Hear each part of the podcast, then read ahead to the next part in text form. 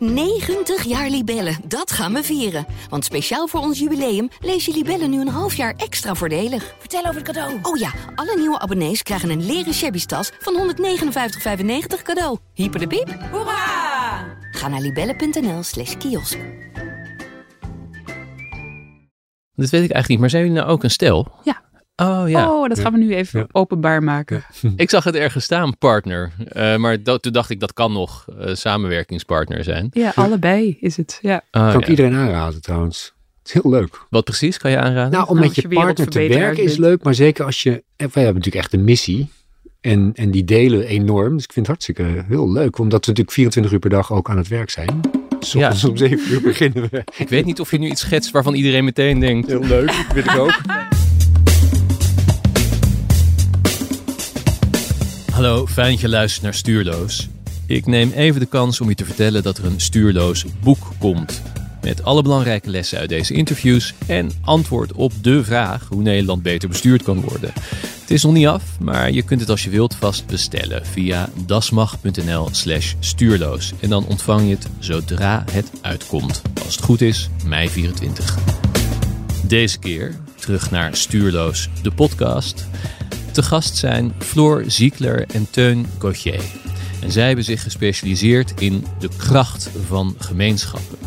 Gewone mensen in dorpen en steden die wijken van het gas helpen, eh, zorg organiseren, parken aanleggen en nog veel meer. Want de tijd is voorbij, zeggen zij, waarin bewonersinitiatieven kunnen worden afgedaan als klein en schattig. Nee, die zijn een serieuze factor met nog veel meer potentie en de overheid die moet ze eindelijk eens als gelijkwaardig behandelen. En bovenal niet steeds hinderlijk in de weg zitten. Floor Ziekler en Teun Gauthier ondersteunen heel veel initiatieven door het hele land. Ze brachten onlangs een boek uit vol met hun ervaringen. Een wereld van gemeenschappen heet dat. En ze richten ook nog eens een huis voor actief burgerschap op in Utrecht. Daar gaan we het allemaal over hebben en over mooie voorbeelden. Over hoe makkelijk en verfrissend het eigenlijk is om de straat op te gaan. Nou, misschien ook wel over wat je zelf kan doen. Wij zeggen altijd, het is eigenlijk geen werk. We zijn gewoon wereldverbeteraars en we hebben een missie. Dus het voelt eigenlijk geen, niet als werk. Het is, we zijn gewoon eigenlijk het mooiste aan het doen wat je maar kan doen. Namelijk Ja. de wereld eh, hopelijk een beetje mooier, beter, fijner te maken. En dat is dan eigenlijk, loopt het wel natuurlijk in elkaar over dat je, dat, dat je daar thuis ook mee bezig bent Ja. eigenlijk. Dat je Oh ja. bijdraagt en dat of je dat nou in een huis voor actief burgerschap doet of in de keuken. Ik bedoel, Het is een, het is een levenshouding. Ja, hey, en die eh, bewonerswereld waar jullie het over hebben, of eh, leefwereld is volgens mij een woord die jullie ook, eh, dat jullie ook wel eens gebruiken. Die kan heel veel, of die heeft een heel enorm vermogen eigenlijk. Dat hebben jullie de afgelopen jaren al gezien. Wat kan die allemaal? Wat kan die allemaal? Die kan ontzettend veel. Want dat, dat zijn dus een heleboel mensen. En die mensen die hebben allemaal iets met, met elkaar gemeen. Namelijk dat ze iets willen bijdragen in deze wereld. En dat, meestal doen ze dat lokaal. We hadden net nog eh Klaske op bezoek. En Klaske is de vertegenwoordiger van het netwerk van kleine kernen. Hè? Dus dat, die, die is echt verbonden met al die, die dorpelingen in de kleine dorpen in Nederland. En die vertelde dat ook weer zo mooi. Dat die, die mensen in die dorpen zijn gewoon bezig hun eigen dorp mooier en beter te maken. Dus die maken hun eigen dorpshuis of die, die zetten een energiecoöperatie op. Dus nee, die bewonersbeweging, wat zij kunnen is vanuit een eigen omgeving en echt vanuit enorme gedrevenheid willen ze net als Teun en ik dus iets moois, iets goeds doen voor de wereld. Maar kan je nog En- wat eh, voorbeelden, hè, voor mensen die helemaal niet weten wat ze zich bij moeten voorstellen, nog wat voorbeelden geven? Zeg maar, het dorpshuis opknappen, dat is heel concreet. En eh, zijn het allemaal van dat soort concrete dingen? het is eigenlijk uiteindelijk allemaal concreet wat bewoners doen. Hè? Dat is ook de grap er. Daarom worden we er ook altijd zo blij van. Want het is dus, ze zitten meestal niet lang te vergaderen. Het zijn echt mensen die, die twee keer bij elkaar komen en dan zeggen we gaan met, met het dorp of met de wijk, met onze buurt gaan wij zorgen dat we van het gas afgaan. Of we gaan met z'n allen zorgen dat we de zorg zoveel mogelijk overnemen. Omdat het gaat natuurlijk ook in de zorg niet goed. Dus het dorp Austerlitz, daar hebben ze het hele dorp gemobiliseerd om. eh, die, zitten, die, die, die staan altijd klaar voor de ouderen. Dus als er iemand naar het ziekenhuis moet, dan, dan is er altijd wel iemand die naar het ziekenhuis rijdt. Of ze hebben eigen huizen gebouwd waar de ouderen kunnen wonen, zodat er weer meer plek, de huizen vrij zijn gekomen voor de jongeren. Mijn, mijn riedel is altijd dat we 6,5 miljoen mensen hebben die actief zijn volgens CBS. Mhm. 4,5 uur per week. Dus doen ze dingen. En dat is achter de bar staan bij de voetbalvereniging. Maar ook een energiecoöperatie oprichten. Waardoor een heel dorp van het gas is. En er 2 miljoen winst per jaar wordt gegenereerd. Waarmee sociale woningen worden gebouwd. Een park totaal eh, zelf ontwikkeld. Een ziekenhuis dat werd afgebroken. Is tot park ontwikkeld in Amersfoort. Amersfoort. Helemaal door bewoners. In Delfshaven is een coalitie van duizend vrijwilligers in, met 80 bewonersinitiatieven. Die kindjes met een leesachterstand helpen, die nieuwkomers helpen fietsen. Die echt, echt waanzinnig. Dus die 6,6 miljoen, 4,5 uur per week, dat is 28 miljoen uur per week, is 1,5 miljard uur per jaar. Als je dat waardeert op 23 euro, wat mag? Hè? 1 uur arbeid heeft ongeveer een waarde van 23 euro. Is dat 33 miljard euro? Wacht even, dat is interessant, want de landbouwsector is 11 miljard. Dus wat wij zeggen is, als je nou de grote thema's als duurzaamheid, als armoede, als eenzaamheid, als de kloof, de financiële enzovoort, dan hebben we natuurlijk eigenlijk de oplossing daarvan belegd bij wat we dan bestuurlijk Nederland noemen. Die moet dat gaan oplossen. Terwijl wij zeggen, ja wacht, moet je eens kijken wat er een vermogen zit in die samenleving zelf. Om, en dan zie je tenslotte nog, dat ik denk dat daar echt wel een enorme ontwikkeling is geweest.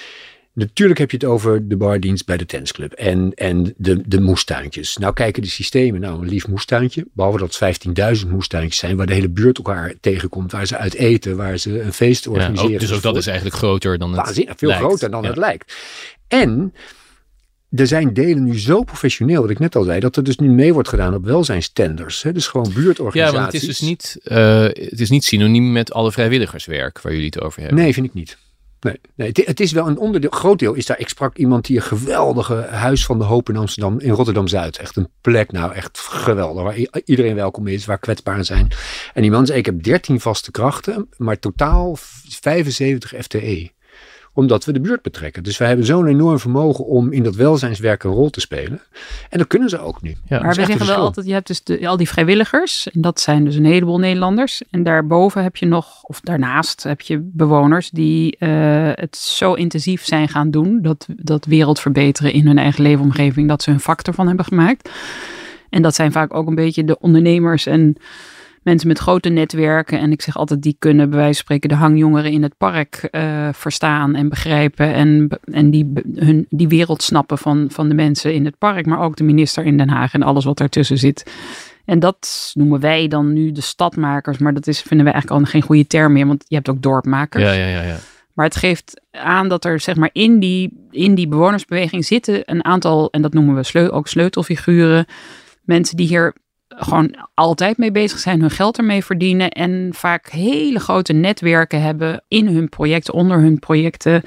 Eh, waarmee ze dus eigenlijk ook al die vrijwilligers, maar ook de maatschappelijke welzijnsorganisaties, eh, ambtenaren verbinden in die gemeenschappen rond hun projecten. Ja, dus of het nou vrijwillig is of al behoorlijk geprofessionaliseerd of zelfs al allerlei taken overneemt die Ja. veel mensen misschien eh, helemaal aan de overheid toeschrijven, normaal gesproken, is de crux dat het in elk geval altijd vanuit bewoners, inwoners Ja. komt. Dat het Ja. daar begint. Ja. Ja. Mag ik Ja, nog één voorbeeld noemen wat ik eh, gisteren, vorige week hoorde? Vind ik zo gaaf. Dat, dat is ook toevallig in Delfshaven, maar dat is echt een voorbeeld. Er wordt heel veel onderzoek gedaan in die kwetsbare buurt. Hè. Komt er weer een onderzoeksbureau, die gaan met al die mensen praten. En dan komt er weer een rapport en dat kost weer 60.000 euro. Dus die bewoners hebben gezegd, Altijd wij zelfde richten conclusies. Een, eh, altijd dezelfde conclusies. Dat er meer onderzoek moet worden gedaan. Maar oké.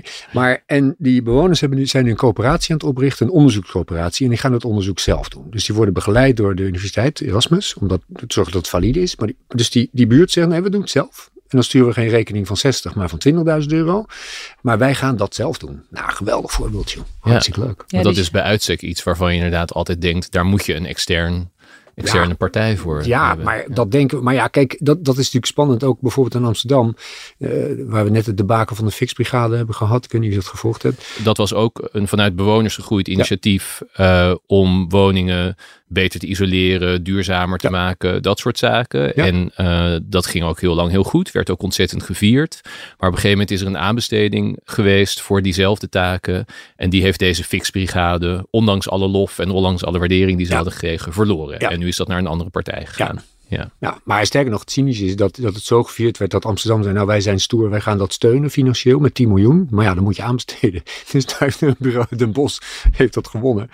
En, en dat nou ja, goed, dat is ook wel meteen weer een voorbeeld van hoe die systemen leven nog niet goed op elkaar aansluiten. Dit had natuurlijk echt nooit mogen gebeuren. En je ziet bijvoorbeeld dat de, overheid hier wat wij doen, of wat er in ons leefwereld gebeurt, ook als marktding zien. Want die, want die denken in markt. Van ja, dit is, dit is verhuizen verduurzamen. Ze hebben al 2000 huizen gedaan. Hè? Echt waanzinnig. Met 75 vrijwilligers. Dus die, die, die overheid denkt helemaal in markt. Dus dat moeten we aanbesteden. Dan zeggen wij, nou is het zo? Ten eerste moet je aanbesteden. En als je gaat aanbesteden, dat heeft nu de wethouder gezegd. Ja, je moet aanbesteden. Ja, ik zeg ja, maar als je gaat aanbesteden, dan mag je daarin zetten. Wij uh, willen alleen uh, proposals hebben van organisaties die not for profit zijn. Mag. Mag je er zo in zitten. Ja, alleen, dat, is, dat is niet tegen een of Nee, andere Europese absoluut. regel. Of, uh, Helemaal niet. nee. Ze kan veel meer dan we dus, denken. maar dan kan Ja. er ineens veel. Dit is iets wat ik wel meer heb gehoord. Dat het niet ingericht lijkt op dit soort initiatieven vanuit mensen zelf. Die ze eigenlijk best zien zitten. eh, Mhm. Soms bijvoorbeeld bij een gemeente. Maar waarvan ze dan toch het idee hebben. Nee, maar we moeten dit nu helemaal marktconform doen. En met dezelfde criteria die we altijd hebben gehad. En dan loopt dat stuk. Zo Dus- loopt er een heleboel stuk. Ja? Ja, natuurlijk. Want het systeem is natuurlijk helemaal niet gebouwd op. Dat zei ik net nog. Van het is niet gebouwd op eh, bewonersinitiatieven. Dus ik, ik zei vanochtend een beetje voor de grap tegen Teun. Wat zou het mooi zijn als elk gemeentehuis een ingang had. En dat je naar rechts kan of naar links. Rechts ga je als marktpartij of ga je als, eh, weet ik veel, voor een vergunning dat je iets gaat halen. Links ga je als je iets gaat bijdragen. Namelijk, je gaat iets bijdragen aan het maatschappelijk aan een maatschappelijk opgave voor het collectief, een collectief belang. Wat gebeurt er links? De deuren gaan open. Er is geld. Er zijn plekken. Er is versoepeling van regels. Als we dat zouden hebben, dan zou de wereld zoveel makkelijker zijn. En het is eigenlijk gek dat het niet zo is ingericht.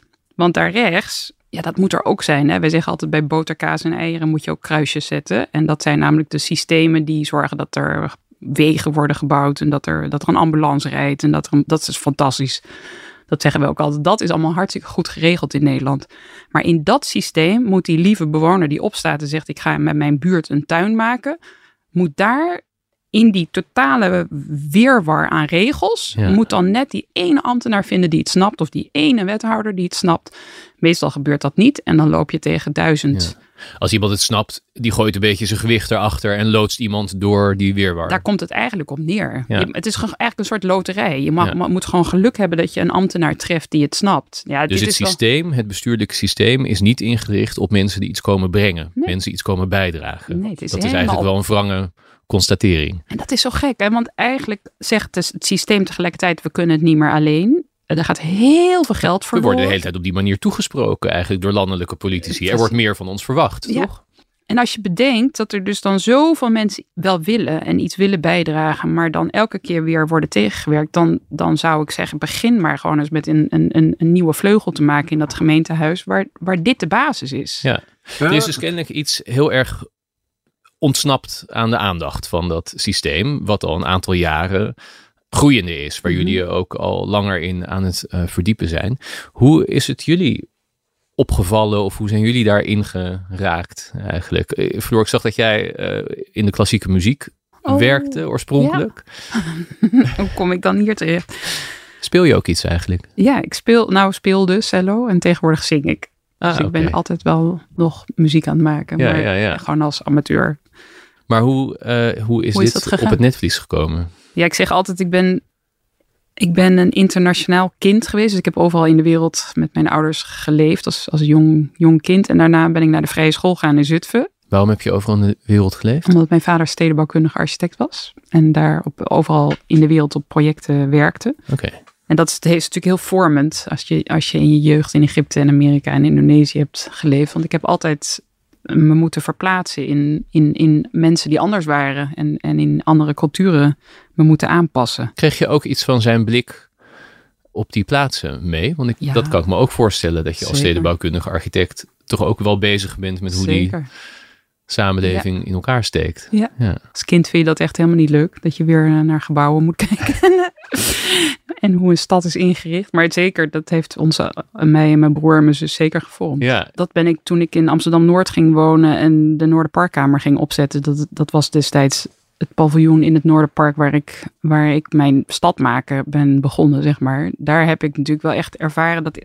Dat waren jouw eerste eigen stappen. Dat waren mijn eerste. Ja, dus vanuit de muziekwereld ben ik naar Amsterdam Noord verhuisd. En toen ben ik, uh, heb ik geregeld dat dat paviljoen in het park kwam te staan. En tussen vier achterstandswijken kreeg ik te maken met heel veel verschillende mensen. En ik kwam zelf uit, uit, de, ja, uit Amsterdam. Ik dacht, van, ik dacht altijd Amsterdam Noord zal toch niet heel veel anders zijn. Maar dat was echt wel heel anders. Dus ik kreeg te maken met uh, mensen uit Flora Dorp en uh, vogelbuurt en alcoholisten in het park en hangjongeren en kinderen die geen ontbijt krijgen. Uh, dus ik kreeg te maken met een wereld waar ik dus eigenlijk weer de mogelijkheid kreeg, zoals in Egypte als kind, van ga ik mij aanpassen of ga ik, mij, ga ik deze mensen de rug toekeren en hier klassieke muziek programmeren? Want dat was eigenlijk een beetje mijn ideaal van leuk een strijkkwartet. Dat was je oorspronkelijke idee wat je wilde gaan doen daar? Ja, ik had het paviljoen echt, ik had het ergens gezien staan. En dacht ik, dit is perfect als podium, want je kon hem, kan hem openschuiven. Hij staat er Ah, nog ja. steeds. En dan dacht ik, daar zet ik dan een leuke strijkkwartet neer. En dan Ja. kunnen de mensen uit Amsterdam-Noord daarvan genieten. Maar toen werd al vrij snel duidelijk dat de Flora-dorpers daar niet op zaten te wachten op uh, Nee. strijkkwartetten. Hoe kwam je daarachter? Nou, gewoon eieren tegen de Noorderparkkamer. En eh, hele boze blikken. En eh, s ochtends graffiti en... eh, En dat was, en brand, brandplekken zien. En dat, eh, dat ik dacht, oké, dit, dit gaat niet zo lang meer goed. maar was dat echt gericht tegen het idee van een strijkkwartet? Nou, dat was toen nog, want we hadden nog geen strijkkwartet gespeeld. Nee. Maar wel, ik was natuurlijk wel, ik kwam uit de stad. Ja, En ik had hun niet gevraagd, eh, vinden jullie dit paviljoen mooi? Ik had ze niet gevraagd, eh, wat willen jullie hier bijdragen? Ik had gewoon met veel tamtam en met de projectleider van het park dat paviljoen daar neergezet. Ik dacht, dat vinden de mensen toch leuk hier. En dat ging toen meteen, eigenlijk meteen heel erg mis. Want mensen dachten van, eh, dat is ons helemaal niet gevraagd. En deze mevrouw is vast van de gemeente. Dat kan ik me ook nog herinneren. Dat Oh ze ja. zeiden, u bent vast ambtenaar. En, en eh, dat sprak niet voor je. Helemaal niet. Nee, ze zeiden echt van eh, typisch weer zo'n gemeentevrouw die dat even, even bedenkt. Ze zei, nee, maar ik ben jullie buurvrouw. Ik woon daar, ik woon daar in Floradorp vlakbij jullie. Dat maakte al, al een heel groot verschil. En wat ik toen ben gaan doen is, toen heb, ik weet nog dat ik dat heel bewust besloot van oké, ik stop helemaal met mijn eigen plannen maken. En ik ga nu eerst met, ik had een stagiair en ik had mijn partner destijds Jeroen. We waren met z'n drieën en we zijn gewoon begonnen met alleen maar naar die mensen te luisteren. Ik weet nog dat we het park inliepen elke dag en dan vroegen we aan de, aan de hondenuitlaters van, eh, van wat speelt hier nou eigenlijk in het park en wat, wat is uw hobby en wat, wat, eh, wat speelt er überhaupt in deze buurt. Ja, En omdat ik dat heel veel ging doen, dat luisteren naar die, naar die Noorderlingen en, en alle soorten mensen. En die gingen, ging ik eigenlijk allemaal vragen, wat zou jij hier willen, wat zou je hier willen bijdragen? Ontstond daar een wereld waar iedereen kon bijdragen en zich thuis kon voelen. En dat is nog steeds altijd een wonder. Als je die foto's ziet, dan denk je echt, Ja. hoe is het mogelijk dat die mensen want allemaal... eh, wat kwam er in de plaats voor de strijkkwartetten? Wat gebeurde er bijvoorbeeld? Nou, het lukte wel. Dat was echt mooi om, om te blijven programmeren vanuit kunst en cultuur. Ja, Maar dat vertaalden wij naar eh, de drijfveren van die mensen. Dus ik liet mij altijd leiden door de bewoners wat hun interesses waren. En dan vond ik iemand die van schrijven ah, hield. Of van de line dancers in het park gehad. En de cowboys en de boxers. En iedereen had daar een rol in die programmering. Maar we, daarnaast hadden we ook altijd dan de professionele kunstenaars die iets op het podium deden. Dus de, de, de mensen waren altijd actief in het park zelf. En eh, ik kwam erachter dat als ze zelf creatief waren in het park of zeepkistenkarren bouwden, dan stonden ze ook weer wat meer open voor wat er op het podium gebeurde. Ja. Dus uiteindelijk klonken er ook strijkkwartetten. Maar dan zag je tussen het publiek echt een ongelooflijke mix aan mensen.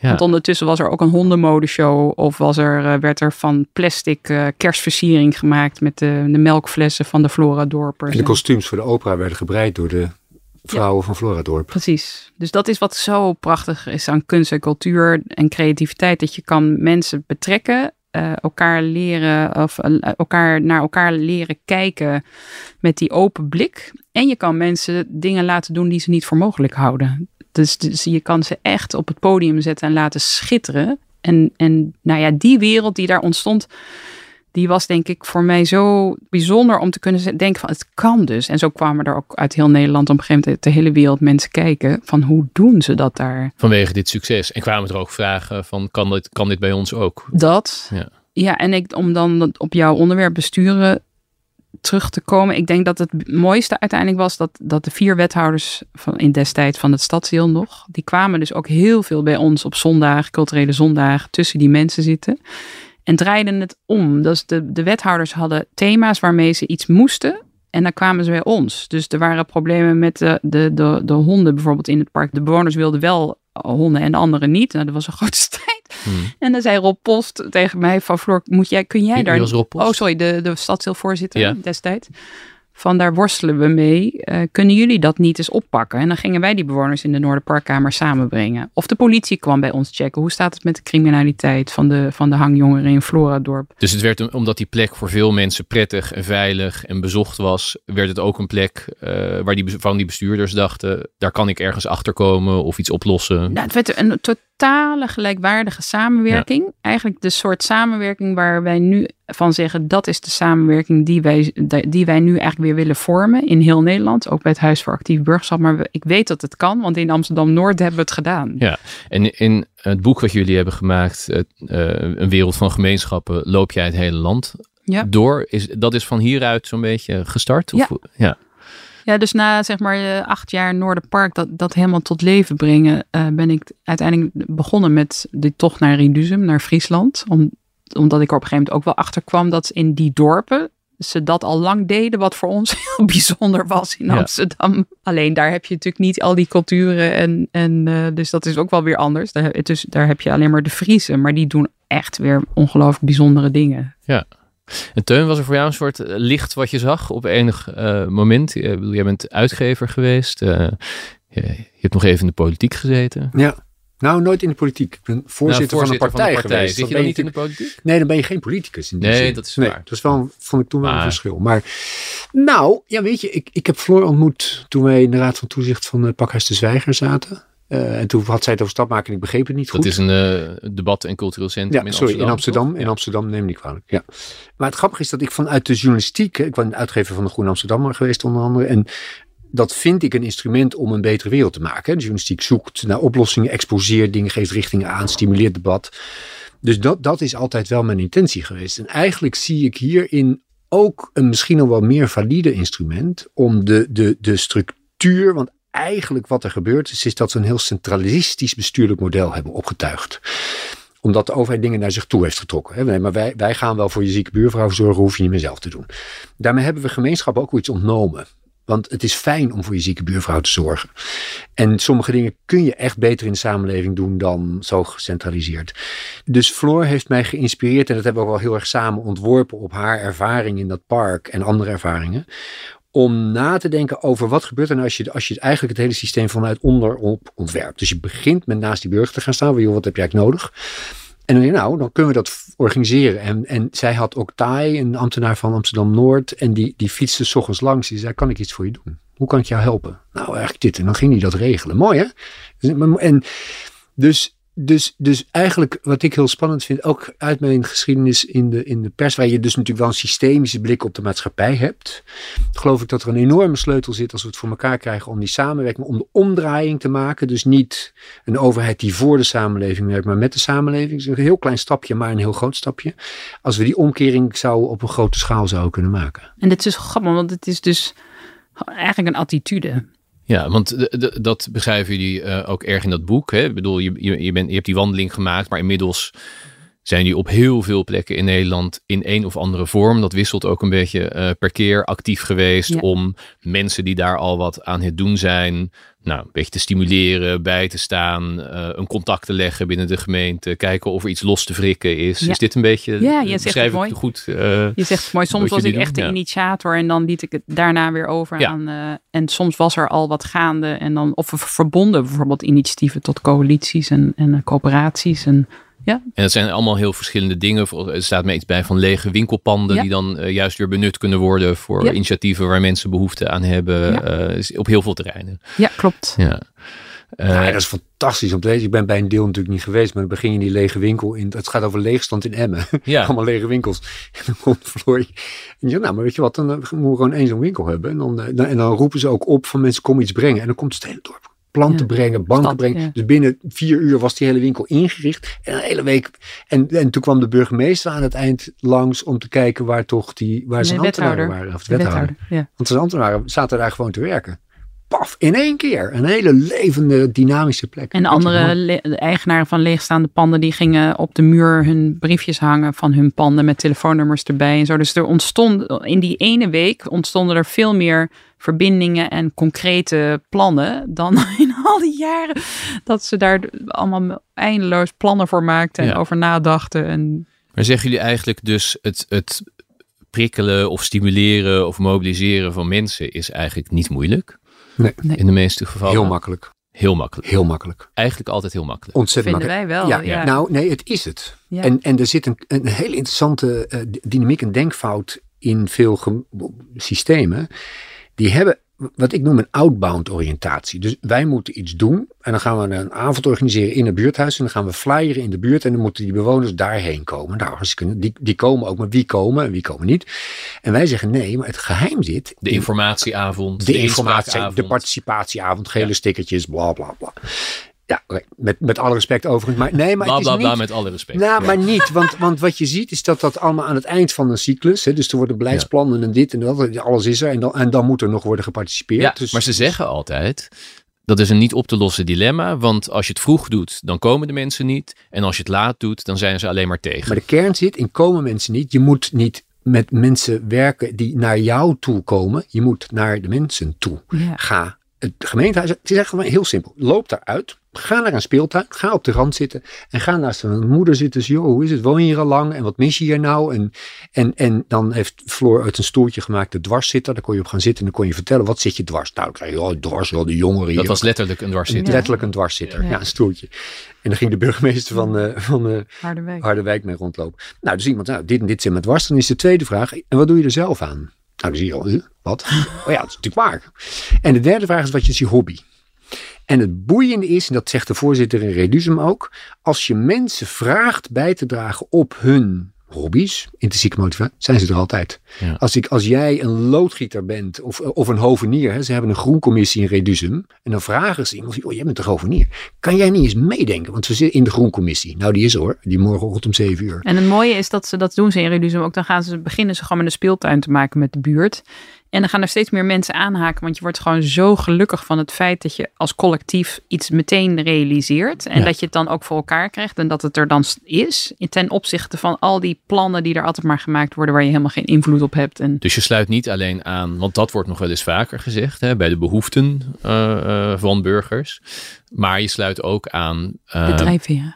ja, wat ze, Ja. en wat ze zelf misschien al aan het doen zijn. eh, of wat ze zouden kunnen doen. Of waar hun affiniteit ligt. Ja. Eh, Ja. ja. Maar want dan, En je gaat weer als mens. Hè. Dat, dat deden, dat deden die, die stadsdeelvoorzitters in Noord dus eigenlijk. Rob en, en, eh, en eh, Kees en zo. Die behandelden mij gewoon als mens. Die zeiden, Floor, je bent toch, jij doet dit voor het collectief. Dit doe je niet voor eigen belang. Dus want er wordt altijd gezegd, je mag niet mensen voortrekken. Nou, zij vertrokken mij gewoon voor. Want ze zeiden, Floor, wat jij hier Ja. doet is een wonder. Dan gaan we toch niet een beetje jou als een systeem behandelen. Dus ik kon Rob gewoon op zaterdagochtend bellen en zeggen, het vliegtuig staat in de fik. En dan zei hij, oké, we zorgen de, van, van de kinderopera. We gaan zorgen dat die weer opnieuw Ja, ik gebouwd wordt. Je krijgt even vliegtuig, maar van hout. Van hout was die. Dus er gingen toch nog wel af en toe dingen in de fik in het Noorderpark. Ja. Eh, maar het gaat even om, om, om de Ja. verhouding die wij hadden. Nou, maar dit is inderdaad ook een veel gehoorde. Hè? Van de moeite die het systeem heeft.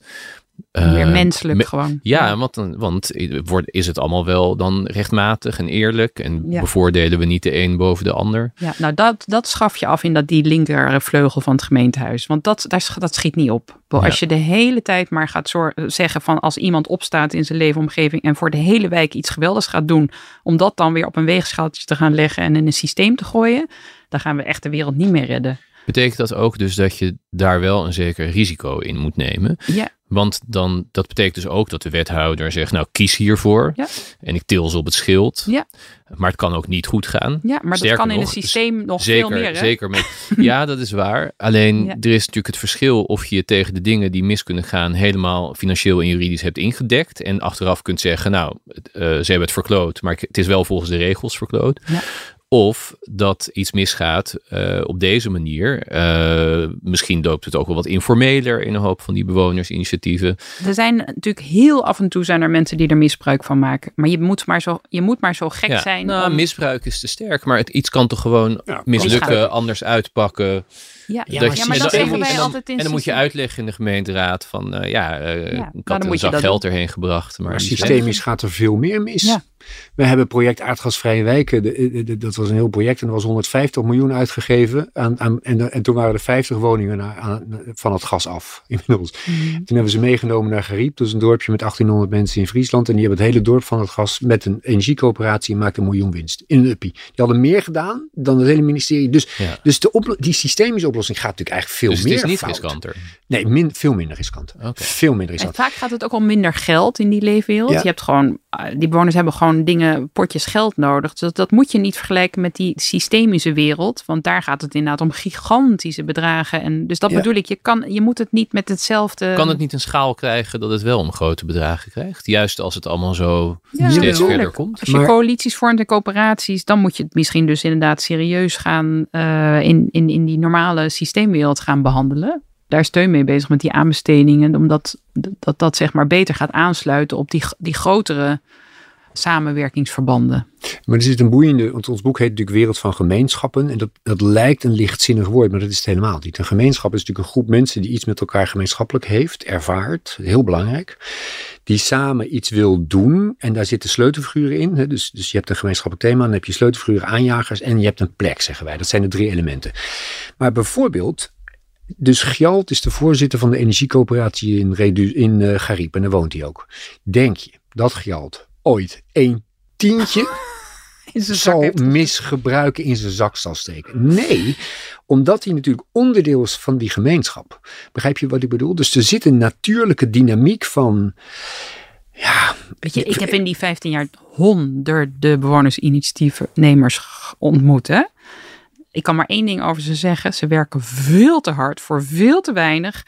Ze, ze, ze zijn dag en nacht bezig met een betere wereld. Begrijp je? Dus nou heel af en toe zit er een, een zeurpiet tussen. En die, die weten de wethouders ook altijd te vinden. En Die, maar dat is echt, dat is, die kan je verwaarlozen. Maar er is ook een geschiedenis, juist ook in wat kleinere gemeenschappen, van een beetje cliëntelistische eh, relaties tussen bijvoorbeeld politici en de lokale gemeenschap. Ook vaak goed bedoeld.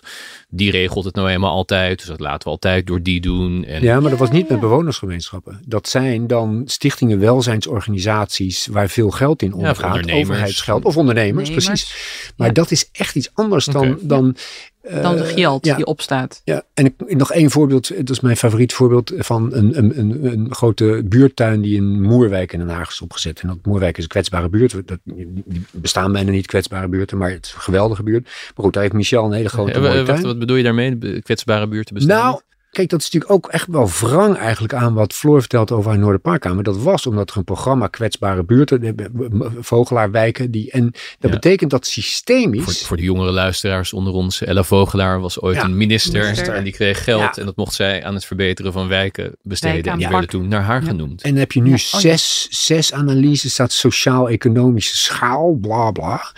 En daar wordt niet goed naar gekeken. Want als je werkelijk kijkt naar die buurten, dan is het is, is, is misschien niet heel veel geld. En ja, natuurlijk zijn er ook wel problemen, maar er zit ook een enorme weerbaarheid en een enorme trots. Ze spelen niet allemaal viool. Hè? Dus ik geloof echt dat, we, dat er vanuit een centrale manier, vanuit een centraal perspectief daarnaar wordt gekeken. Maar wat wij, en die mensen met wie ik een tuin heb opgezet in, eh, in, in, in Den Haag Zuidwest ook, nou joh, geweldig. En ik Dus denk dat je is op de zes vanuit ons schaal zet. perspectief. Vanuit ons kijken perspectief. wij daarnaar. Dus Ja. dat eh, betekent weten- niet dat er geen armoede en heel veel leed en ellende is. Maar zeg maar om het kwetsbaar te noemen is wel vanuit ons perspectief. Ja, en het ontkent ook iets. Los van het feit dat Zuidoost in Amsterdam wordt al 15 jaar bejegend als een kwetsbare wijk. Dus jij, jullie zijn kwetsbaar. Er lopen 120 programma's van de gemeente. In de, nou, ja, wat denk je nou? Dat, ja, als, je, als niemand zegt, maar jij bent helemaal niet kwetsbaar. Wat, wat, wat, wat, wat is het mooi? Ik, ik liep een keer op straat met, en toen vroeg ik een jongen. En die zei, ja, ja waar- ik zei, waar ben je trots op in Zuidoosten? Zei, ja, dat weet ik eigenlijk niet. Ik kan niet terug. Wat zei hij toen? Talent. Op onze talenten Ja. Op onze hartstikke trots. Hij was hartstikke trots. Oké, nou, dan ga je daarmee werken. Moet je nagaan wat een verschil. Ja. Hey, en het in contact komen met mensen. Ik word soms zelfs uitgenodigd bij allemaal meer beleidsmensen. ook wel eens op ministeries en zo. Jullie komen daar volgens mij eh, nu ook best veel. En dan zeggen mensen wel eens van, eh, ja, maar eh, hoe moet ik dat dan doen? Moet ik een beetje willekeurig mensen op straat aanspreken? Is het antwoord ja? Absoluut.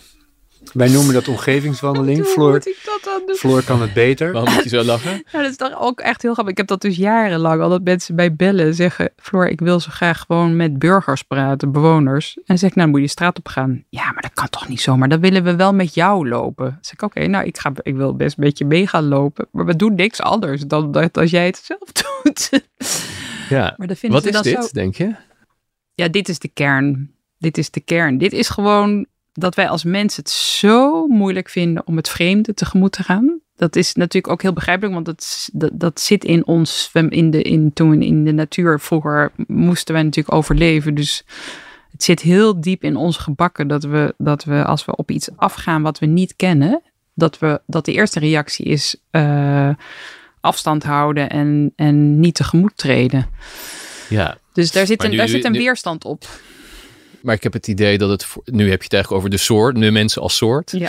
Maar ik heb het idee dat het voor de exemplaren eh, die op plekken werken waar heel veel beleid wordt verzonnen, Nog dat moeilijker. nog een tandje moeilijker lijkt. Ja, omdat die hebben dan ook nog weer stemmetjes in hun hoofd van, oh jee, maar als ik nu iets beloof, dan, kan, eh, dan moet ik dat gaan waarmaken. Of er komt misschien wel nog, nog meer boosheid los, omdat ik een ambtenaar ben. Dus ik, mensen zijn al een beetje bang, want een- Ja. een- iemand kan zomaar heel, heel eh, ja, eh, gek gaan reageren, anders dan jij zelf bent of, of verwacht. En als je dan ook nog zegt, ik ben ambtenaar, dan kan er, kan er heel veel boosheid loskomen. En daar zijn ze denk ik heel bang voor. Maar het leuke is, Is, dat... is dat een reële angst, dat die Ja, boosheid ja, loskomt? Dat is natuurlijk ook reëel. Dus Ja. dat, daarom zeggen we ook altijd, ga dan maar gewoon als mens wandelen. En je hoeft niet Want hebben te jullie liegen. dat ook wel eens, ook al ben je geen ambtenaar? Ja, ja, ik heb dat zelf ook meegemaakt, weet je wel, in eh, Nijmegen. Maar Nou, heel één keer. weinig. Ja. Eén keer, dat waren nare jongeren in de buurt die jou vervelend bejegenen. Maar het fascinerende is, Zelfs we die... hebben honderden mensen gesproken op straat. Honderden, alles door elkaar. Ja. Ik, ik was een keer een veiligheidsproject in Zuidoost. En toen zei iemand, ja, was een eh, drugsopvangcentrum. Ja, met die jongen was als een dealer. Ben ik naar hem toe gegaan. En we een uur samen checkies zitten roken met die dealer. En die heeft mij verteld over hoe dat dan ging. En ook wat je zou moeten doen. Die wist het allemaal. Gewoon een uur met zo'n man. Nou, geweldig. vertelt zelfs hoe je de drugsoverlast kan beperken. Absoluut. Hij zei, ja, maar dat wil ik ook niet. Want er komen mensen uit Purmerend hier naartoe. Dat wil ik helemaal niet. Dus als je nou s'avonds daar een hekje zet, dan komen ze niet meer van de Rijksweg af. Is het allemaal opgelost. Ja. Ja. Wij zeggen dus altijd, als je een wandeling gaat maken, zeg niet wie je bent. Ah, oké. Gewoon Ja. niet zeggen, joh, ik ben Teun. Ik ben Dat bedoel je met als mens. Gewoon als Ja. mens. En dan ga je praten. En als mensen ernaar vragen, dan zeg je, hoef je niet te liegen. Maar je kan gewoon zeggen, ik wil even, ik ben hier middag aan het rondwandelen door de buurt. En ik ben zo benieuwd wat er speelt, eh, wat de thema's zijn, wat jullie missen. En mensen gaan dan gek genoeg helemaal niet aan je vragen hoor, waarom of wie je bent. Ze beginnen gewoon te vertellen en te vertellen. Ja, en mensen grappig vinden het is dat. heerlijk om gehoord Ja. te worden.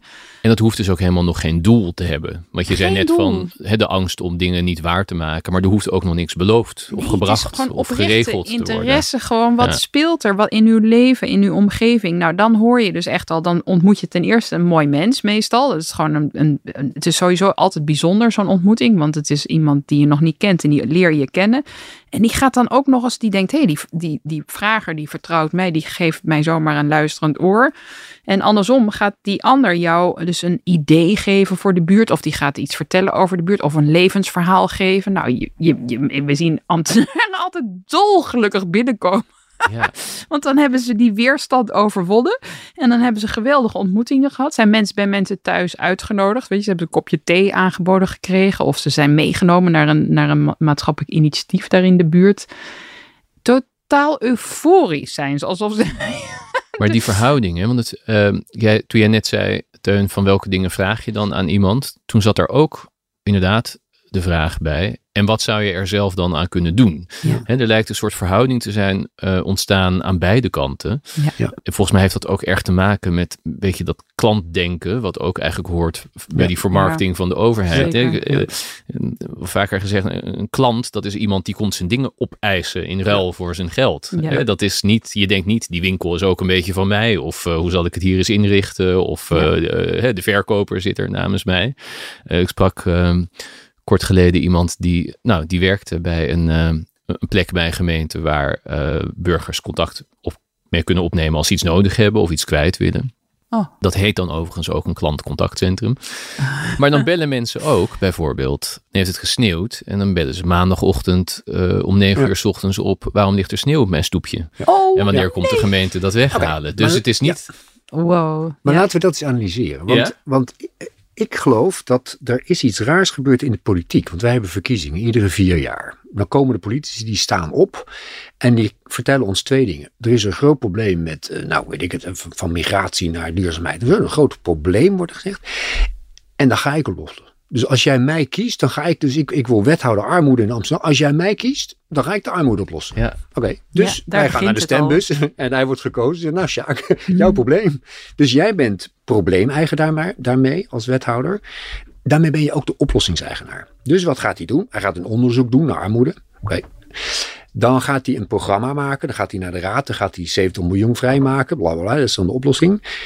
Wat hij niet doet, is naar die twaalf Marokkaanse moeders in Nieuw-West die al ontbijtjes maken voor arme kindjes die daar al zitten. Daar gaat hij niet heen. Dus dus dan weer ontstaat hij Amsterdam, eigenlijk Nieuw-West. Dus Ja. wij zeggen, ja, jij, het is jouw probleem. Zeg het jij toch moet het even bij. oplossen. Stom van mij, sorry hoor. Dit is Nee, echt heel Amsterdams Ja. om dat niet te I zeggen. know. Het spijt Ja, me. ze- Ja. een paar Zuidoosten hebben we gehad. Dat was Ja. ook allemaal in Ja, Amsterdam. het spijt me erg. Ja, Maar, maar begrijp je, dus ik geloof dat er echt een bron ligt in die politieke dynamiek, waardoor wij als consument en kiezer kunnen zeggen, ja, maar ik heb jou gekozen, jij moet het oplossen. ja. En het ergste Dus die nog, verwachting wordt ook op die manier ja, en maar het ergste vind ik nog, daar hadden we een fantastisch gesprek met eh, de Amsterdamse wethouder, eh, eh, die verantwoordelijk is voor democratisering en participatie. En die had een bijeenkomst georganiseerd om daarover te praten met iedereen. En toen zei hij aan het eind van de avond, nou jongens, dat ga ik oplossen. Ja, daar begint het. Ja, wat nou? Wat zouden eh, eh, dus politici zeggen, ik ga dat oplossen. Wat zouden ze moeten zeggen? Wat zegt jullie ideale politicus tijdens de campagne? Kan ik je helpen? Hoe kan ik je helpen? Nou, ik zou er nog één aan toevoegen. Ja? Want, want dan weet je nog niet genoeg. Ik, dat is dat boterkaas en eieren. Dus hij mag zeggen, in mijn systeem ga ik aan eenzaamheid werken. Wie in de gemeenschappen werkt ook aan eenzaamheid? En zullen we het samen doen? Ja. Want dat is heel een groot verschil. Daarmee erken je namelijk dat hij wel een rol heeft Mhm. en daaraan gaat werken. Dat gaat hij namelijk ook. Maar hij erkent ook dat er in de gemeenschappen allemaal mensen zijn die eh, dat ook doen. Dat zijn de rondjes bij boterkaas en eieren. En daartegen zegt hij van zullen we het samen doen.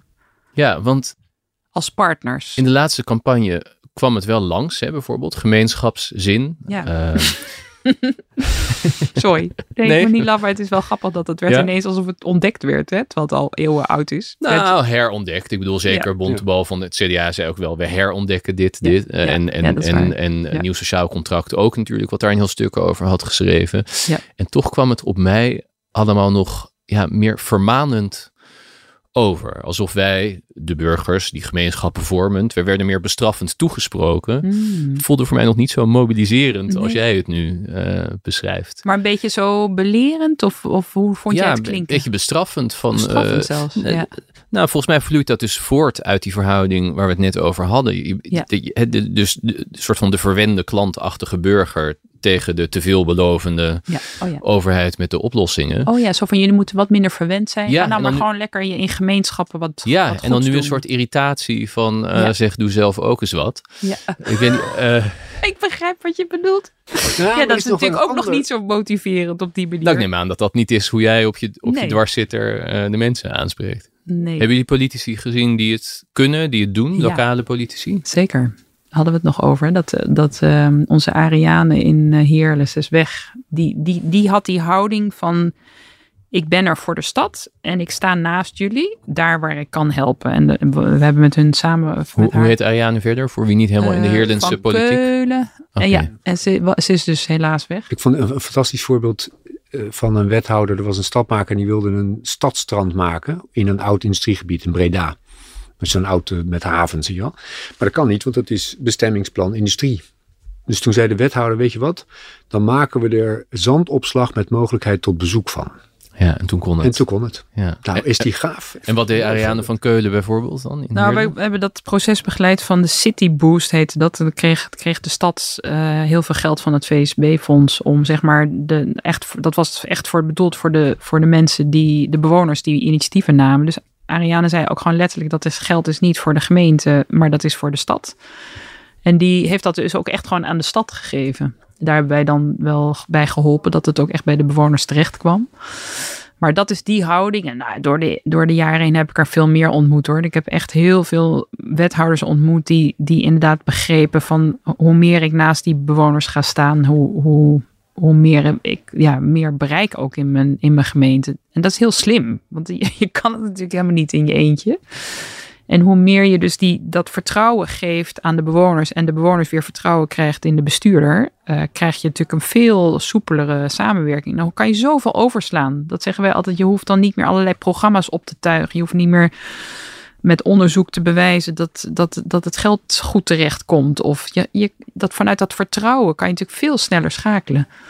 Maar dan moet je dus dat wel overboord gooien dat je, dat je, dat je altijd iedereen gelijk moet behandelen. En dat kan, dat kan gewoon niet. Dat, dan moet, het moet veel menselijker. We zeggen steeds die grote systemen moeten eigenlijk ook weer meer zelfgemeenschappen worden.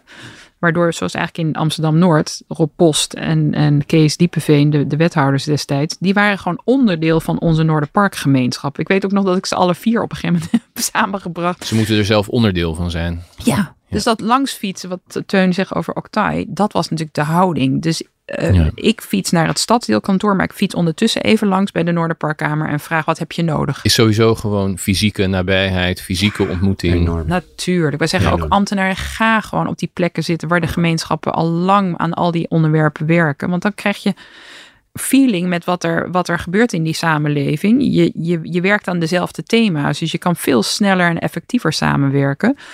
Maar je kan ook andersom dus de gemeenschap vragen, dat deden we ook heel vaak, dat bijvoorbeeld als wij een avond organiseren en een brief in alle brievenbussen doen als uh, leefwereld, dan komen mensen, dan vinden ze leuk. En dan zo, ik ga met mijn buren iets leuks bedenken voor de buurt. Als de gemeente het doet, dan komen mensen klagen. Of dan, dan denken ze zo, die, bij, waar was het, op Berg op Zoom, hadden ze dan een bord van de gemeente buiten staan bij, bij de... huis van de stad hadden ze Bij het huis van de stad. En dan kwamen mensen alsmaar vragen of ze er een paspoort konden krijgen. Oh ja.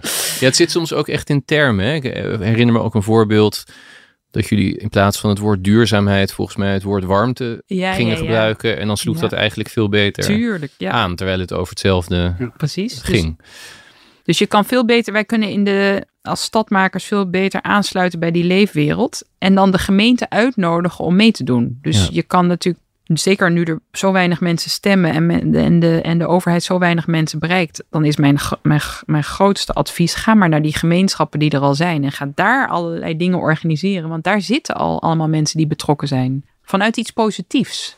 Dan hebben wij een uh, heel lang zittende premier. En die heeft op een gegeven moment het de term, ergens in een van die kabinetten, de term participatiesamenleving uh, gemunt. De tweede, Rutte 2 was Ja, ja. Uh, is, dit, is dit denken een rehabilitatie daarvan? Had hij dat eigenlijk helemaal goed gezien en gedaan? Nee, nee. daar is het in, in ons boek, uh, zegt Bernd Snijder, de oud-burgemeester van Haarlem, daar iets over. Iets heel wezenlijks naar mijn idee.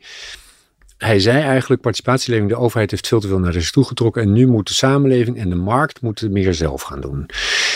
Die markt zei vervolgens, dat is goed. Dus Blackstone heeft hele straten opgekocht van onze woningbouwcorporaties. Dat was echt het gevolg van dat denken. Nou, heeft niet zo goed uitgepakt, denk ik. Maar wat Bernd heel mooi beschrijft, is dat die markt was klaar daarvoor. Maar die samenleving, die is niet in één keer in staat, die heeft niet het weefsel om dat op te vangen. Los van het feit dat er een hele goed werkende publiek-private as is ontstaan. Hè, die is cultureel heel goed in en, juridisch heel goed ingericht. Maar die as publiek-civiel, met de samenleving, die is nooit tot stand gekomen. Het werd eigenlijk over de schutting gegooid. Ja, het werd over de schutting gegooid. En, en landen aan de kant van de hond die het meest hongerig was en het snelst kon eten. En dat was de markt. Begrijp je dat beeld? Ja. En, maar dat is dus nu wel aan het veranderen. Dat is omdat, nu aan het veranderen. Omdat die bewonersbeweging veel groter is geworden en sterker en professioneler. En dat, dat hopen we dus bij het Huis voor Actief Burgerschap nu te bereiken. Dat die netwerken die er allemaal zijn en al, waar al die bewonersinitiatieven onder vallen, die beginnen zich nu te verenigen. Waardoor nou, we eigenlijk dus een, een zichtbare en, en, en, en veel duidelijkere partner kunnen zijn. dus dan, weet, dan weten de overheden ook, kunnen ze straks weten waar ze, waar ze moeten aankloppen. Wat gebeurt er dan allemaal in het Huis voor Actief Burgerschap? Eh, dat je daar zo over praat. Het Huis voor Actief Burgerschap uh, zijn we eigenlijk nog maar sinds januari zijn we daar uh, begonnen met dat eigenlijk niet te openen, maar te ontwerpen, zeggen we steeds. Het is een, een plek uh, in de bibliotheek op de Neude. Prachtig gebouw, oud postkantoor. In Utrecht? In Utrecht. En daar hebben we een ruimte gekregen om daar het Huis voor Actief Burgerschap te maken. maar de naam staat bijvoorbeeld nog niet vast. Wij, wij noemen het nu zo, maar, we, maar dat is nog eigenlijk ook open. En we gaan een jaar lang alle sleutelfiguren, zoveel mogelijk sleutelfiguren daar ontvangen die voor ons de bewonersbeweging uh, vertegenwoordigen. Ja. Want kijk, als je strategisch kijkt, dan, dan is dat civiele domein, dus die punt van de driehoek van de, van de samenleving, die is er. Maar die heeft twee karakteristieken. De eerste is dat hij heel versnipperd is. En dat vind ik ook in dit gesprek, kom ik er weer achter van ja, dat gaat over een buurtuin in Assen-Oost.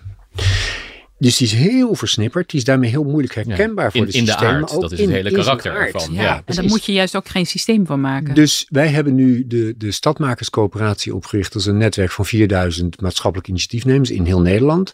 In Den Haag hebben we een appgroep. We hebben daarmee 50 appgroepen met 4000 mensen. In Den Haag zitten er 350 in. we hebben gezegd, weet je wat, we, die maken we Zitten jullie persoonlijk ook in al ja, in allemaal. Ja, in allemaal. dat is de leukste krant van Nederland, ja, dat is hartstikke leuk. Echt ontzettend leuk. Want ze mogen niet chatten, hè? alleen maar relevante dingen posten. Oh, ja. Dus alles wat je ziet is echt relevant. En wordt daar streng op toegezien? Ja. ja. Dat gaat in de gemiddelde buurtapp. Uh, nee, door de gemeenschap nee. dat al. maar ook door ons. Oké. Ja, dat gaat gaat goed. heel goed. Okay. Super gedisciplineerd. Dus we hebben nu gezegd, eigenlijk wat we moeten gaan doen is die appgroep kunnen we naar een stadsmakerscoöperatie Den Haag maken. Dan ontstaat er ineens een structuur. Die heeft een voorzitter en die kan gewoon met de wethouder bellen. Begrijp je? Dan staat er ineens een mogelijkheid om die versnipperdheid te verbinden aan de systemen.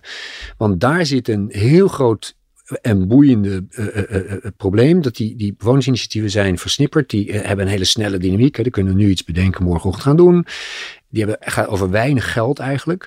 En dan heb je die systemen. En, en boeiend aan bewonersinitiatieven. Die zijn eigenlijk per definitie integraal. Dus die maken een tuin daar de jongeren mee, ouderen. En die verbinden en ze eten. En het is groen. Hè. Dus dan zit je zo op zeven domeinen. Terwijl de overheid natuurlijk heel per domein is georganiseerd. Een afdeling groen en een afdeling jongeren. En die gaan niet samen, dat lukt niet. Dus als je nou een tussenentiteit maakt, dus, dus die samenleving vanuit zijn versnipperdheid iets geaggregeerd organiseert, dan kun je ook daar een oplossing voor verzinnen. En nu zijn we eigenlijk nog een stap verder. En daar komt het Huis van Actief Burgerschap ook weer mee te maken. Er zijn een aantal belangrijke overkoepelende, zoals wij met stadmakers met 4000 mensen, maar de, de, LSA, dat is een landelijke actieve bewonersorganisatie. Nederland zorgt voor elkaar, voor zorgzame gemeenschappen, van, komt uit Austerlitz. Dus eigenlijk zijn we nu een federatie van bewonersbewegingen aan het maken. Dus een federatieve structuur waarin al die bewonersbewegingen samenwerken. Ja, want soms wordt er uh, bijna met heimwee over de verzuiningstijd uh, gesproken. Um, nou, er zijn heel veel mensen die er helemaal geen heimwee naar hebben om allerlei uh, redenen. Hè, dat het uh, verstikkend was en beklemmend en mensen langs elkaar heen uh, leefden. je mocht niet trouwen met iemand in een andere zuil of zelfs naar de winkel of zo extreem was dat. Maar de heimwee zit dan misschien ook dat daar natuurlijk waren heel duidelijk de aanspreekpunten die toegang gaven tot gemeenschappen. En die dienstbaar waren aan die gemeenschappen. Die zijn ons ontvallen. Ja. kun je zeggen. Ja, dat, en, dus en dit is eigenlijk een poging om die aansluiting weer krijgen. Ja, want de burger is daarmee ontheemd geraakt. Ja. die is, eh, met die verval van die verzuilen is de burger. En, en dus als je hem weer een, hem of haar weer een plek geeft in een gemeenschap, die is anders georganiseerd dan de zeil, maar dat kan een commissie, de Groencommissie in Reduzum zijn, dan ben je onderdeel van die gemeenschap. Als we dat weer doen en zo, dan is die niet meer ontheemd. Dan draagt hij bij. En het mooie natuurlijk ook in een kloof die we nu zien in de samenleving, als Ahmed en Sjaak samen een, een, de speeltuin voor de kindjes gaan bouwen. Ja, dan is er geen verschil meer. Dan zien ze elkaar niet meer hoor. Dan, dan zijn ze echt met elkaar gewoon samen iets moois aan het maken. Ja. ja, maar dat zat ik me ook nog af te vragen. Waar, waar dient het allemaal toe? Mhm. Nou, er zijn de concrete dingen die mensen bereiken. Namelijk, die speeltuin komt er. Maar het is dus ook een soort ja, maatschappelijk weefsel wat je weer Zeker. Hecht. Eigenlijk, ja, dat betreft is, is de missie heel groot van ons vinden. Want eigenlijk zeg je van je wil eigenlijk iedereen weer uh, zich onderdeel laten voelen van een gemeenschap. Want daar worden we gewoon het meest gelukkig van. Dan alleen maar alleen zijn. Uh, en als je dan ook nog in die gemeenschap gezien, gehoord en erkend wordt. En je kan daaraan bijdragen vanuit je eigen diepe drijfveren. Dan zijn we natuurlijk weer een wereld aan het maken waar iedereen ertoe doet en iedereen vanuit het bijdragen gelukkig wordt. En wij zien gewoon dat, dat steeds meer mensen dat weer beginnen te ontdekken. En dat uh, andere mensen weer aansteken. Dus dat is, dat is echt heel mooi om te zien. Maar daarmee zijn wij dus een beweging aan het vormen van eigenlijk mensen die vanuit het goede iets doen bijdragen. Maar we zitten eigenlijk natuurlijk ook een soort van. Ja, het is dus, we willen er geen, absoluut geen systeem van maken, maar een zwerm van allerlei mensen die op deze manier uh, iets aan het bijdragen zijn. En kunnen we dan wel tegen de systemen zeggen, zijn jullie met energietransitie bezig? Wij weten al die energiecoöperaties in Nederland te vinden. En wij kunnen bij wijze van spreken zo woep, de- met al die netwerken het land in naar die mensen toe bewegen die het ook doen. Ja. En dat betekent dat je dan, als je dan samen gaat werken, klein, lokaal, met die grote partijen die dat hetzelfde willen bereiken, dan gaat het natuurlijk veel sneller. En het is goedkoper. En de ambtenaren worden er ook veel gelukkiger van. Dat zie je ook altijd. Dat als ze dan gaan samenwerken met die gemeenschappen, dan worden ze er veel gelukkiger van dan achter hun bureau. Die last op hun schouders dragen. En, en binnen allerlei programma's en eigen, hun eigen overheidswereld dat proberen op te lossen, wat maar niet lukt. Ja, ja, of zelfs stuk maken. Dus. Of zelfs stuk Ja. maken. Ja. En er zit nog één ding die, die ik steeds meer. De, de, de systeem, laten we het even systemen. Die, die, die zijn op het punt dat ze weten dat er dingen echt moeten veranderen. Dat is, dat is lastig. Transitie, transformatie is heel moeilijk. Zeker als je dat uit jezelf moet halen. Dus ik geloof dat wij als leefwereld heel erg kunnen helpen. Om die transitie te maken. En ik ga een mini voorbeeldje geven. We hadden een hele mooie tuin gemaakt. Ook weer in Den Haag toevallig. Waar de hele buurt met elkaar pompoenen kweekte. En dat was een geweldige plek. En toen zei er iemand van. Ja, ik wil eigenlijk een trappetje van mijn balkonnetje naar mijn tuintje. Maar dat kan natuurlijk niet. Een woningbouwcorporatie, dat gaat niet. Toen kwam ik Bert de Lasser tegen. Die woonde daar, oude man, overal. En ik, kwam, ik sprak hem gewoon aan. Van, joh, ik ben hier op bezoek. En eh, ik- wat doe je? Ik ben Lasser, zei hij.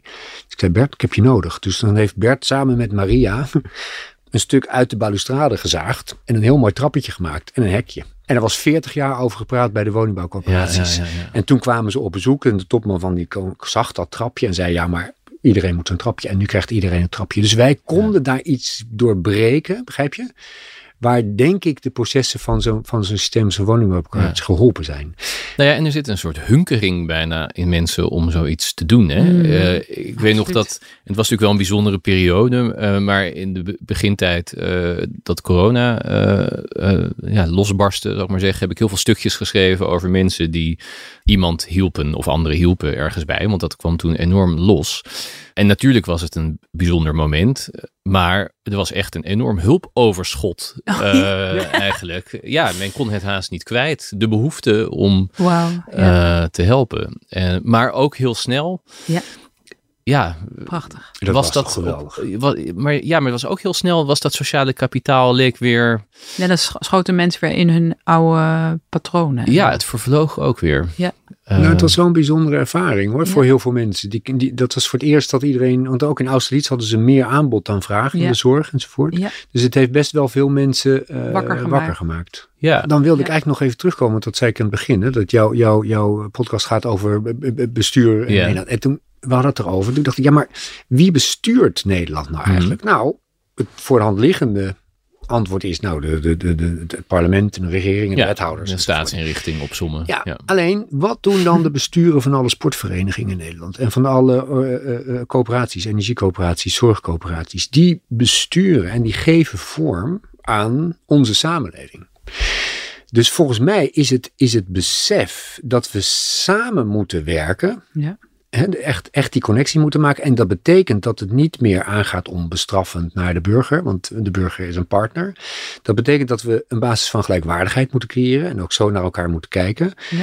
Dan kunnen wij heel veel bijdragen en heel veel, en, en de systemen ook, en dan kunnen we elkaar vinden. Ja. Ik Het gaat om geloof, die- dat het gaat om die vindt. houding. Ook, Het is ook een andere machtsverdeling. ja, Ja. absoluut een machtsverdeling. Ja. Zeker ten opzichte van de markt hoor. Dat is overigens. moeilijk altijd hoor, macht afstaan. Ja. Ik denk dat die macht vanuit de systemen naar de samenleving, daar maak ik me niet zo'n zorgen over. De, de, de, de verandering van, van eh, Markt. de markt naar de samenleving. Kijk, als wij de zorg in Austerlitz doen, dan scheelt dat gewoon 3,5 miljoen aan omzet voor de welzijnsorganisaties. Daar, daar gaat een veel groter Nou, probleem in er zijn deze ook heel veel ambtenaren die dit heel moeilijk vinden. Maar dan zeg ik altijd van, je moet even een stukje macht en ego loslaten. Maar wat Ja. je ervoor terugkrijgt is uiteindelijk heel erg veel eh, mensen die eh, zeg maar ga- gaan met jou samen gaan werken aan, het, aan eenzelfde doel.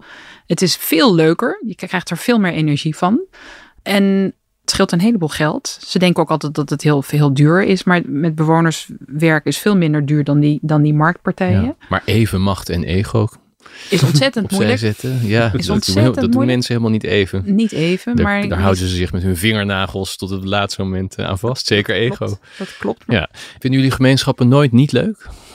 Nooit niet leuk. Kan ook wel iets beklemmends hebben, oh toch? ja, ja, ik heb door heel veel dorpen gelopen waar ik die benauwdheid kon voelen. Ja, Ja.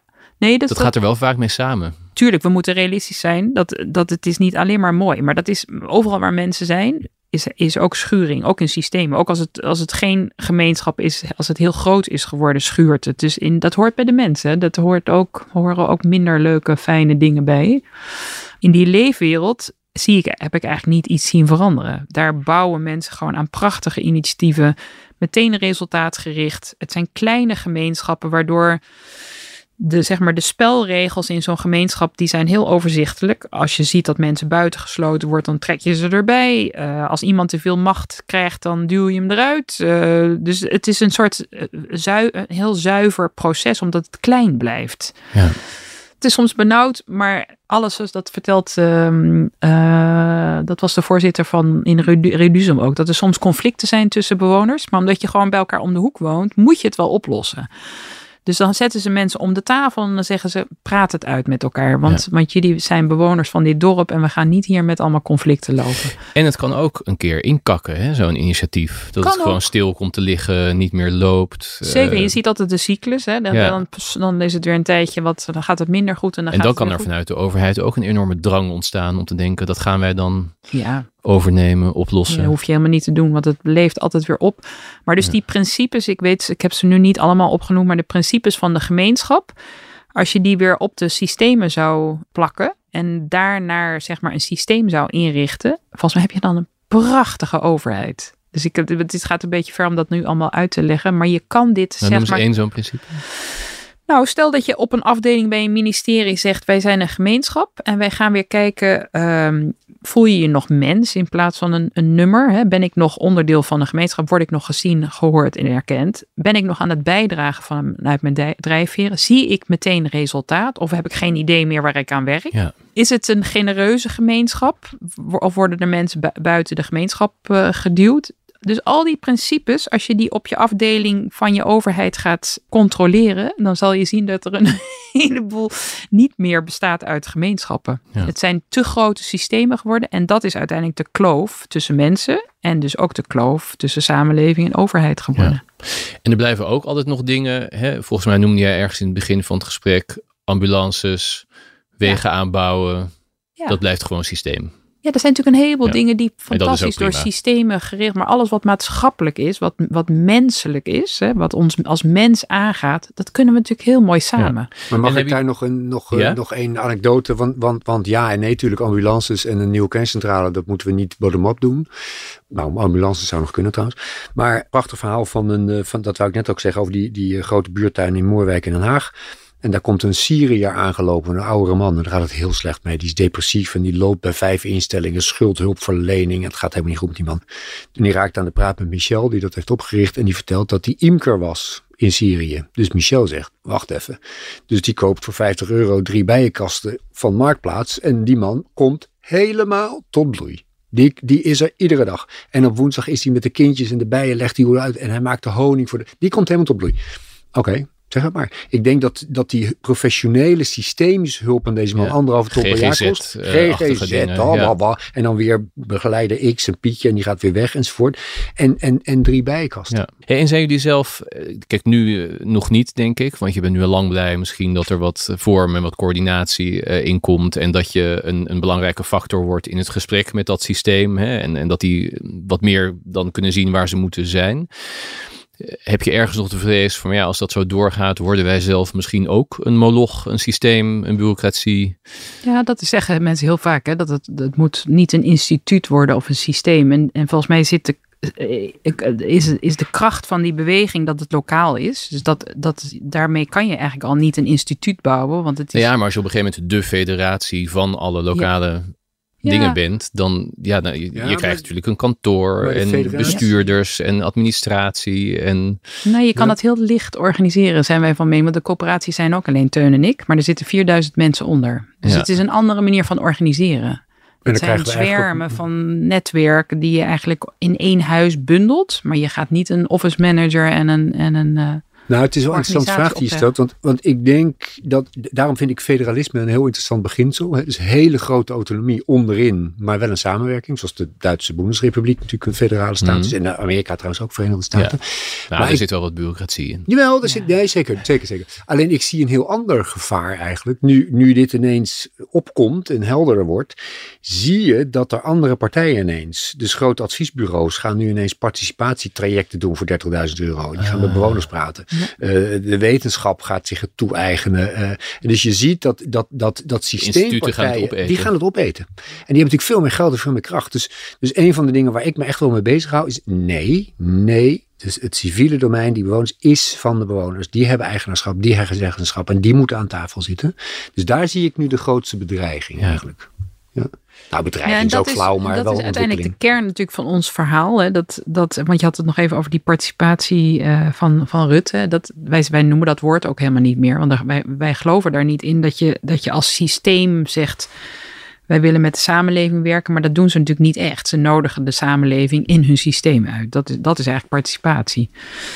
Dus wat eigenlijk de kern van onze boodschap is, neem de stem van de bewoners, de, de mensen waar het om gaat, begin daarmee. Dus als je over eenzaamheid praat, ga met de eenzamen zitten. Of als je het over wonen hebt, ga met de mensen die gaan wonen in, in, in die woonomgeving praten. In plaats van dat je dat allemaal gewoon links laat liggen en dan een wereld vormt waarin de bewoners, de mensen waar het om gaat, helemaal niet betrokken zijn. Nou, daar is nog een heleboel, want dat, dat gebeurt natuurlijk in heel veel systemen, gebeurt dat helemaal niet.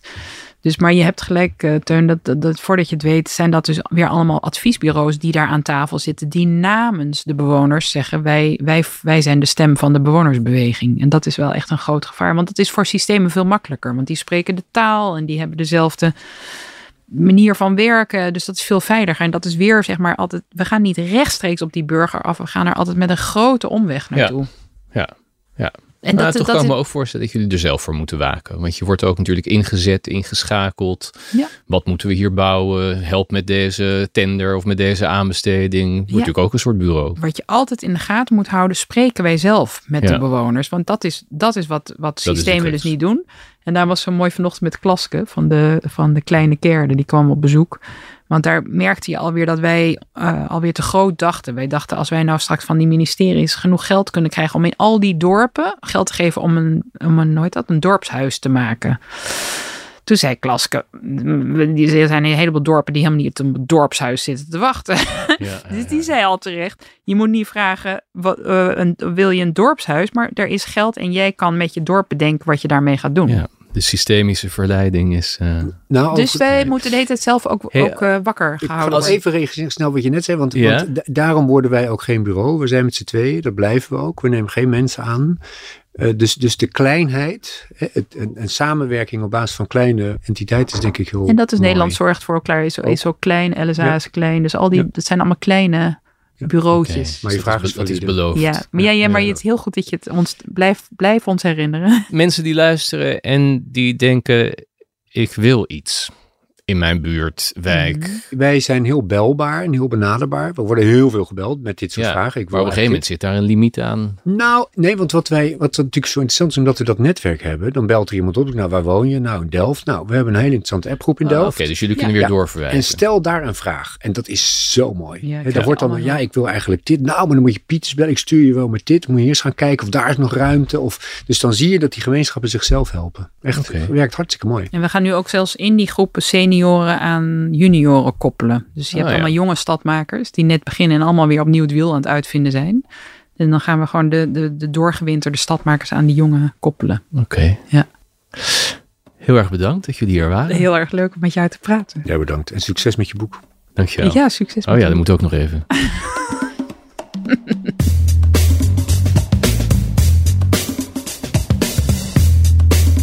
Dankjewel voor het luisteren naar Stuurloos, een podcast van de Volkskrant. De gast waren Floor Ziekler en Teun Gauthier. Hun boek heet Een wereld van gemeenschappen. Dank aan Julia van Alem, opname, Geert van der Pol, redactie, Rinky Bartels, montage en Corien van Duin, eindredactie. Tot gauw.